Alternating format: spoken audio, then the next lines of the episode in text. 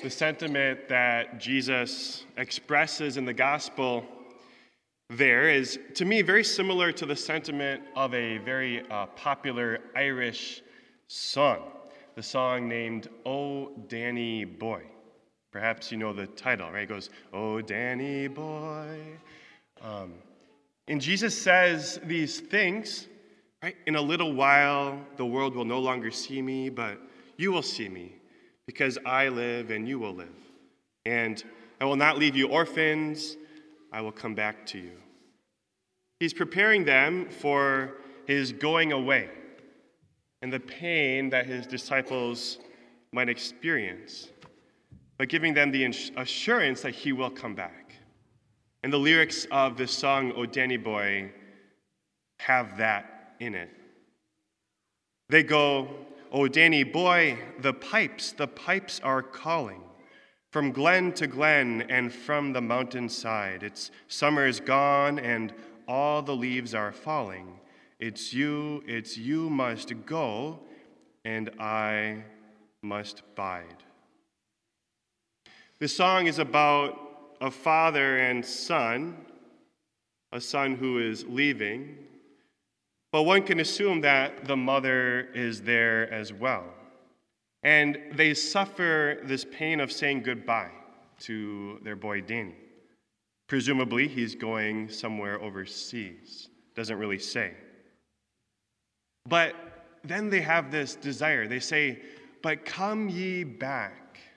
Come ye back. They, they tell this, this boy, Come ye back in the beauty of the summer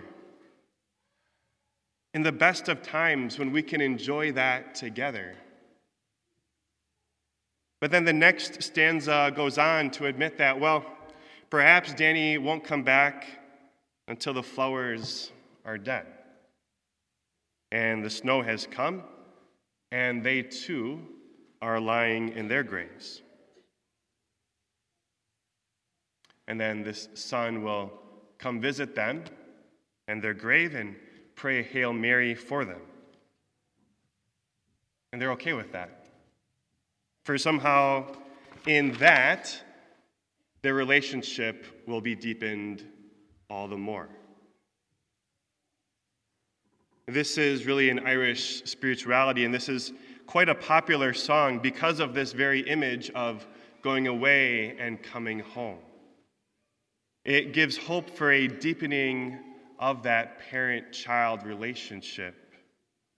And the particular twist, right, that this song gives is that if I can be okay with it, that deeper relationship might not happen until after I die. That acceptance brings peace along the way. I know this is a very particular point bringing up here. But maybe to make it concrete, what sort of rela- reunions or healings of relationships do we desire? That they may be deepened. On this Mother's Day, I can think of quite a few when we look at what mothers experience, right?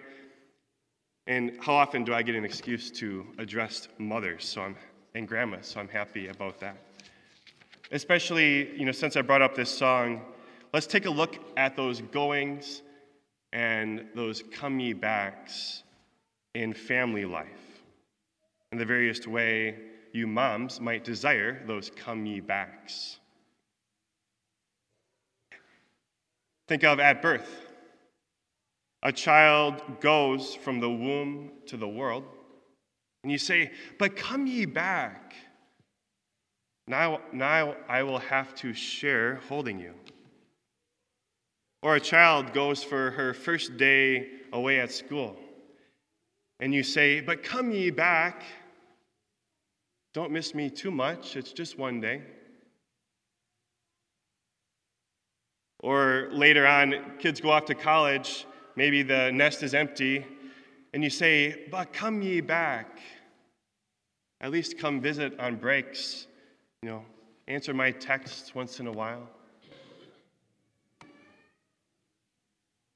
Or maybe more, even more exciting, uh, you know, there's some good goings, right? Someone goes off to get married. And you say, But come ye back, bring the grandkids to visit. Or maybe one goes off to serve the church, serve God as a priest or sister. But come ye back, hold me in your prayers. There's also difficult ones. Maybe a child goes away from the faith. And you say, But come ye back. At least remember those bedtime prayers I taught you. Or a child goes so far as to not want to speak with you anymore, to disown you. And you say, But come ye back. Will you forgive me? Or finally, a child might go from this life. Say, But come ye back. Why did God take you so soon? I pray that I may hold you once again. These are all very different types of goings. But the common hope that elicits a but come ye back is that hope for a deepening of that relationship, a hope that there is more in store, that whatever going happens, there will be a sort of return. And that is a great hope to have. But should we get disheartened if we don't see the fruit of that hope right away? Probably guess my answer. No. For here is the key. After the pain of those many types of goings, which mothers experience, the greatest motherly joy the Lord wants for you is to experience the coming back of your children, that greatest deepening of relationship which we truly long for when you are reunited in eternal life. The thing is, just like that song, Oh Danny Boy, your own going to God may well precede the coming back of your children or grandchildren. God willing, it won't, right? God willing, it won't. This is not to be a downer by any means. But am I willing to accept that? And am I, am I willing to concede that the ultimate good of my children is that they go to heaven. These two things can bring great inner peace. As I mentioned at the start, Jesus was preparing his disciples for his own going. Very soon he was to go for three days in the tomb. But he assures them, I will not leave you orphans, I will come back to you. And here's the amazing thing he, he had to leave in order to accomplish something much greater than if he had stayed, namely our salvation.